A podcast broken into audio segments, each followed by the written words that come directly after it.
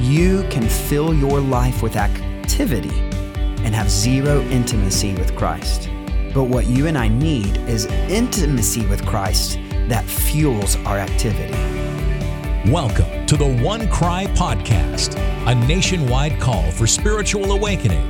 The goal accelerating the movement of God through sharing revival truth, stories, and reports.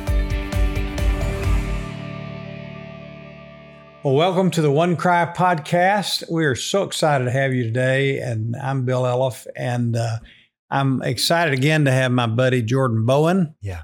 And uh, Jordan is from Little Rock, Arkansas, and is on our OneCry team, and is also a church planter and the pastor of the Hillcrest Community Church, uh, right down in the heart of uh, of Little Rock. Yeah. So, Jordan, we we talked about last time how God took you through quite a, a season, Mm-hmm. bringing you to the end of yourself, and then Yes. to uh, just get desperate for God. And He met you and Yeah. has really changed your way of living and thinking uh, to more of a you want to be filled with with the Spirit of God and the presence of God all the time. And you've taught your church how to do that, Yeah. and now they're experiencing that and Yeah. thriving in Yeah. that. yes. And Yeah. uh, if you missed that podcast, by the way, for those of you who are listening, go back and listen to the last podcast. It's, a, it's just an interview we did that I think will be incredibly helpful for you.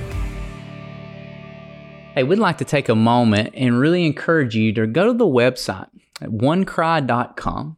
And when you go to the website, take some time to navigate there and you'll find resources that can really help you in your pursuit of revival and spiritual awakening. Some of those things, Bill would never say this, but I can say about him God has used Bill in a mighty way to write some resources that can really help you.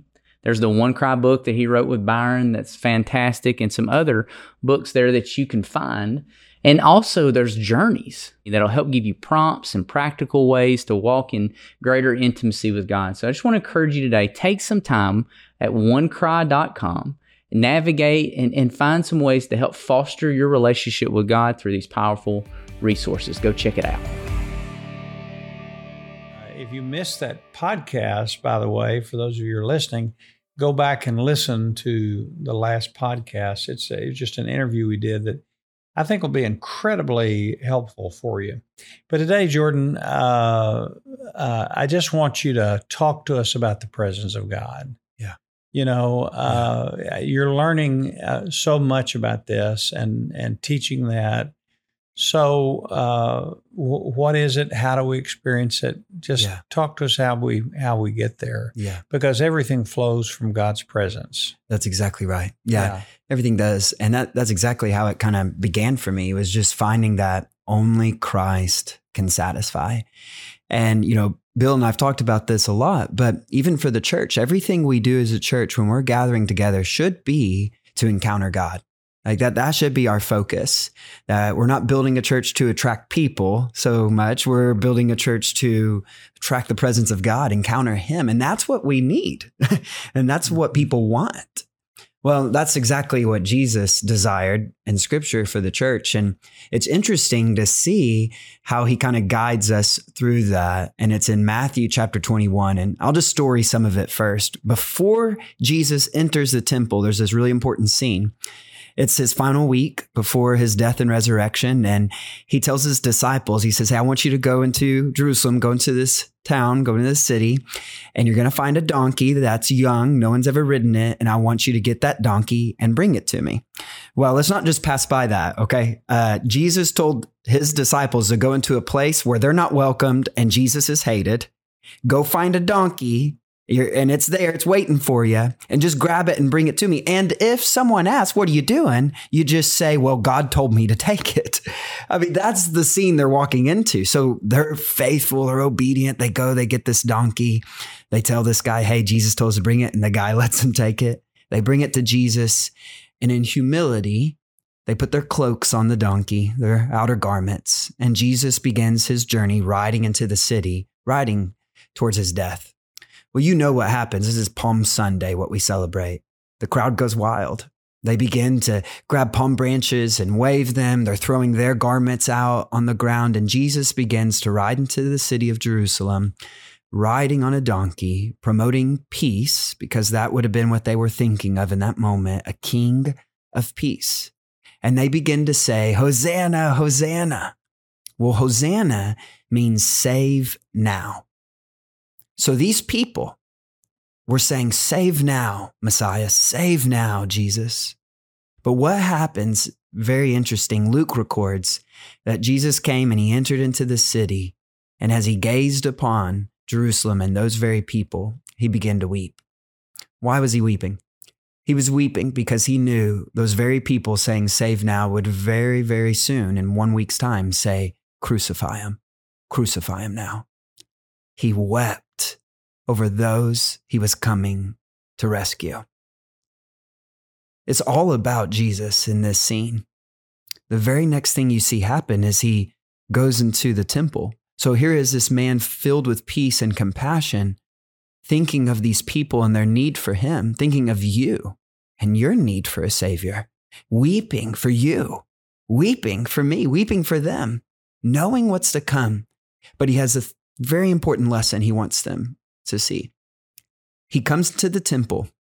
When he comes in there, it doesn't seem very peaceful. We know God is without sin. So in this moment, a righteous anger overcomes him. And you know the story. He begins to flip tables, throwing chairs, and money's going everywhere. And the scripture says in Matthew chapter 21, it says, Jesus entered the temple courts and drove out all who were buying and selling there. He overturned the tables of those money changers and the benches of those selling doves. Now, here's the thing we need to see these people were in the right place, but for the wrong reason. They were in the house of God, but when God entered, the presence of God, that's Christ. Christ is the presence of God. He is God. When God entered church, they had no focus on God. And if you really study it out, they're they're selling these things. It's it's like we would understand as inflation. Okay. They're selling these right sacrifices, but for seven times the price. It says in the outer court. So this is where anyone is allowed to come in. You don't have to be a Jew. So this is people from every tribe, tongue, and nation, every culture, every background, every upbringing, and they have one desire to encounter Christ, but the religious leaders have built barriers keeping them from hearing from God. So Jesus, he's outraged. And hopefully we would be too, because nothing in this scene is about him. So when God enters church, when God shows up, he begins to show them and clean out the temple, which was prophesied for him to do, showing them you're in the right place, but for the wrong reason. So he clears out the temple. And I want you to see what begins to happen next. He says this, teaching them in this moment. He says, It is written, he said to them, My house, claiming God, my house will be called a house of prayer, but you're making it a den of robbers. Mark records this scene, and Jesus says there that my house is a house of prayer for all nations. Where is he at? The outer court of the temple where all people, tribe, tongue, and nation can gather. He's wanting to draw them to himself, knowing only he satisfies. And so he removes all the self promoting of man, all the self satisfaction of their own wealth and desires, all of their barriers they've created in this temple, this house of God. And he cleans it out. I mean, can you imagine the scene? Even while you're listening now, whether you're working out or driving down the road, just picture for a moment this chaotic scene of the temple being just overturned, money's laying on the ground, and chairs are everywhere, and tables are overturned, and all the religious leaders are just drawing back, removing themselves in awe of what Christ is doing. And Jesus says, You've forgotten what it's about. It's about me. It's about encountering me. And you're making it about you. Now, what happens next? I think is what radically can change all of us today. As he begins to remove man and what they're seeking, which is self, look who comes. Verse 14 says, The blind and the lame came. to him. When the chief priest and the teachers of the law saw the wonderful things he did, and the children shouting in the temple courts, Hosanna, save now. There's the song again Hosanna to the Son of David. The leaders, the religious leaders, the priests, they were indignant, they were upset, they were outraged, they were confused. What do we see here? The house of God, the temple, is about humble communion with Christ. The end. And who was ready? Those that needed help. It was the blind and the lame. This is the only recorded miracle we see in Jerusalem. And it's Jesus. Those that had been cast out, those that barriers have been built up against, now are the ones encountering Christ. The blind being healed, the lame being healed, and children, humble children, are the lead worshipers in this scene. Sing, Save now, Christ. Save now. One more thing that you need to see and I need to apply with you is the very next scene after this we see where Jesus curses a fig tree.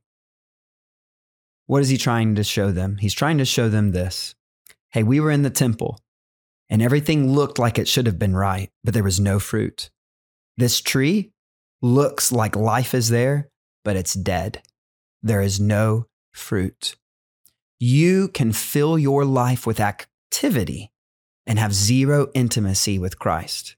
But what you and I need is intimacy with Christ that fuels our activity. So, what does this mean for a present centered person, which is hopefully filled in a present centered church? Why are you there? Intimacy with Christ should be the answer. And everything we do, every activity should be pushing us, drawing us to deeper intimacy. And then that deeper intimacy fueling our response, our worship, our activity. So, can you be in the right place for the wrong reason today? You can. But that can change simply by this. James says, draw near to God and he will. There's the condition and there's the promise. He will draw near to you. So all you have to do is say, Lord, I don't want to create these barriers in my life. I don't want to be in a church that's not thinking of you and not pursuing you and isn't satisfied in you. The world needs to see you, believers, being satisfied by the Savior. That's what they long for. Nothing, no, no show and no mighty, magnificent ministry can do it. They need to encounter Jesus. So don't let any barriers in your life and in our church be what keeps them from encountering Him. So draw near and he will draw near to you. You know, Bill, this is what I, I want in my life. This is what I want in my church. This is what I'm after is that, that I would be uh, like that child and like that blind man and that lame man. They were the ones ready to encounter Christ when he came to church. Well, and you know what you just said a minute ago removing the barriers. Mm-hmm. I, I think I think we have to look at our churches and look at our life. Yeah. And say, okay, where are the barriers? Yes. Where where where what are the things we have to remove in order to invite the presence of God yeah. to come and power in our church? Is it yeah. is a barrier I spend all my time on social media? Is yeah. a barrier that I'm completely preoccupied, is a barrier that I'm living for myself, is a barrier barrier in the church, the busyness of our churches or the oh. tradition of our yes. churches. And and we ought to be Jesus was ruthless. Yeah. Now we do it with grace and truth. Yeah. But ruthless in removing anything yeah. that keeps us and other people yeah. from the presence of Christ. Yeah. So what what a beautiful thought. You know, I, I was just reading this morning in my devotional time um, the passage that changed my life at 17, mm. John 15. Mm-hmm. And Jesus said, Look, I'm the vine. Yeah. You're the branches. And apart from me, you can do some really cool things. It's not what he says. He just says, apart from me, you can do nothing. Yep. So your one task, and he says it 10 times in that passage Yeah. abide. Yeah. You say, well, Lord, what? No, abide. Yeah. But he's doing the abide. Yeah. But she said, abide. Yeah. You get in a in a close relationship with me and stay there. Yeah. And and I'll bear fruit. Yeah. And I think what you said a minute ago about about uh, our our goal is not to draw people. Yeah. Our goal is to invite the Lord to open the door and let him in, and Yeah. people will come. Yeah. The li- lame, the blind, the hungry. Yeah. Yeah. And if we build it on that, then then they'll they'll desire that every day in their life. That's exactly That- right. I mean, that's the and that's what we want. We and that's what I want in my life, right? And and I and it is what what tables does God need to flip in Jordan? Wow. Yeah, a good way to put it. Yep. Lord, he as you walk into my life, Yeah. where's the table flipping gonna happen? Yeah. So well, we want to pray for this. And uh yeah, we always like it's the title of this podcast is OneCry. And so we want to saturate everything with with prayer. Yeah. And when we pray on this podcast, uh, we don't do that just to fill some time. We we we really want to cry out to God, and we want you to join us in that. Yeah. And uh, so right now, I'm going to ask Jordan to pray. Then I'll pray for just a moment, and let's really go to the Lord and ask Him to show us where the tables are. Yeah. And uh, what we need to do to get back into the very holy of holies with Him. Why don't you lead us as we pray? So Lord, right now we do every every listener is praying together here. Lord, um, I know there's areas in my life that I am quick to run to, thinking it'll satisfy. Mm-hmm. Sometimes they're not, they're not, they don't even have to be bad things. Just good, good things, but they're not the one great thing I need, and it's you. Mm-hmm. Lord, I ask that you would teach me like you were teaching the people that you had compassion on in that moment, your final days. And in compassion, Mm-hmm. Lord, would you teach me by flipping some tables and cleaning house Mm-hmm. and showing me, Jordan, the only thing that you need, the only thing that all source of life will come from, presently and eternally, is me. Let me satisfy you. Mm-hmm.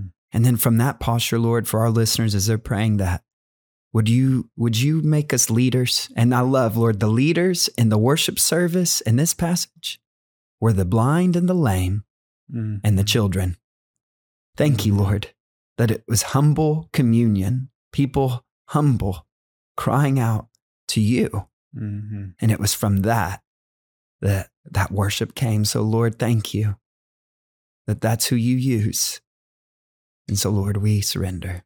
And so, Father, it's so easy to set up tables. I just think about a a church hall, and we just walk in and we flip over these tables and set the legs out, and and uh, it's so easy to do that without even knowing, without even thinking about it. Just Yeah. barriers to your temple, Yeah. to your holiness, and uh, and Lord, we pray that you would very um, specifically show us what is hindering us from experiencing your presence because lord everything flows from your presence Yeah. if we have you we have everything if we don't we've got nothing we have you in our churches we have everything without you lord we're just we're just it's worse than nothing because we're saying to the world we have christ and yet they don't see him Yes. so father convict us and send revival, Lord, to us Yes. and uh, in this way. And fathers, always we cry out together that you would send a revival across our nation. We we see it in the wind. We we sense that you're doing a wonderful thing among us. So, Lord, uh, just come, just come in power, and help us to be ready. Lord, help us to be like the blind and the lame and the children Yeah. that we're just looking for you. We're scrambling around, just looking for Jesus on every college campus and every meeting that we have in the church and, and inviting you to come and preparing, like John said, pull down the high places, lift up the low places and prepare a highway for our God so that the King of glory may come in. Yes. And that's the prayer of our heart, Lord, in Jesus' name. Amen. Amen. Amen. Amen. Well, that was rich, Jordan, and thank you so much for Yeah, joining you. us. And uh, I want to mention one more time we are featuring this little book, The Presence Center Church, that would help you to know how to do exactly that. Yeah. In fact, we have Yeah. a, a chapter in here on, uh, I think it's the third chapter, Yeah. on how to remove barriers. That's right. Yeah. I mean, how do you take I've highlighted that chapter. It's Yeah, good. that's it's helped right. me. Yeah. So sometimes we have physical barriers, structural barriers in a church that hinder the presence. Sometimes we have spiritual barriers Right. that are hindering, and we need to deal with both. So Yeah. I hope you get a copy of that. You can get it at www.onecry.com. And uh, I hope you'll uh, join us next week. We're going to take one more week to talk about this, and uh, I think it'll be rich. So send it to somebody else, this podcast today, uh, and uh, join us next time.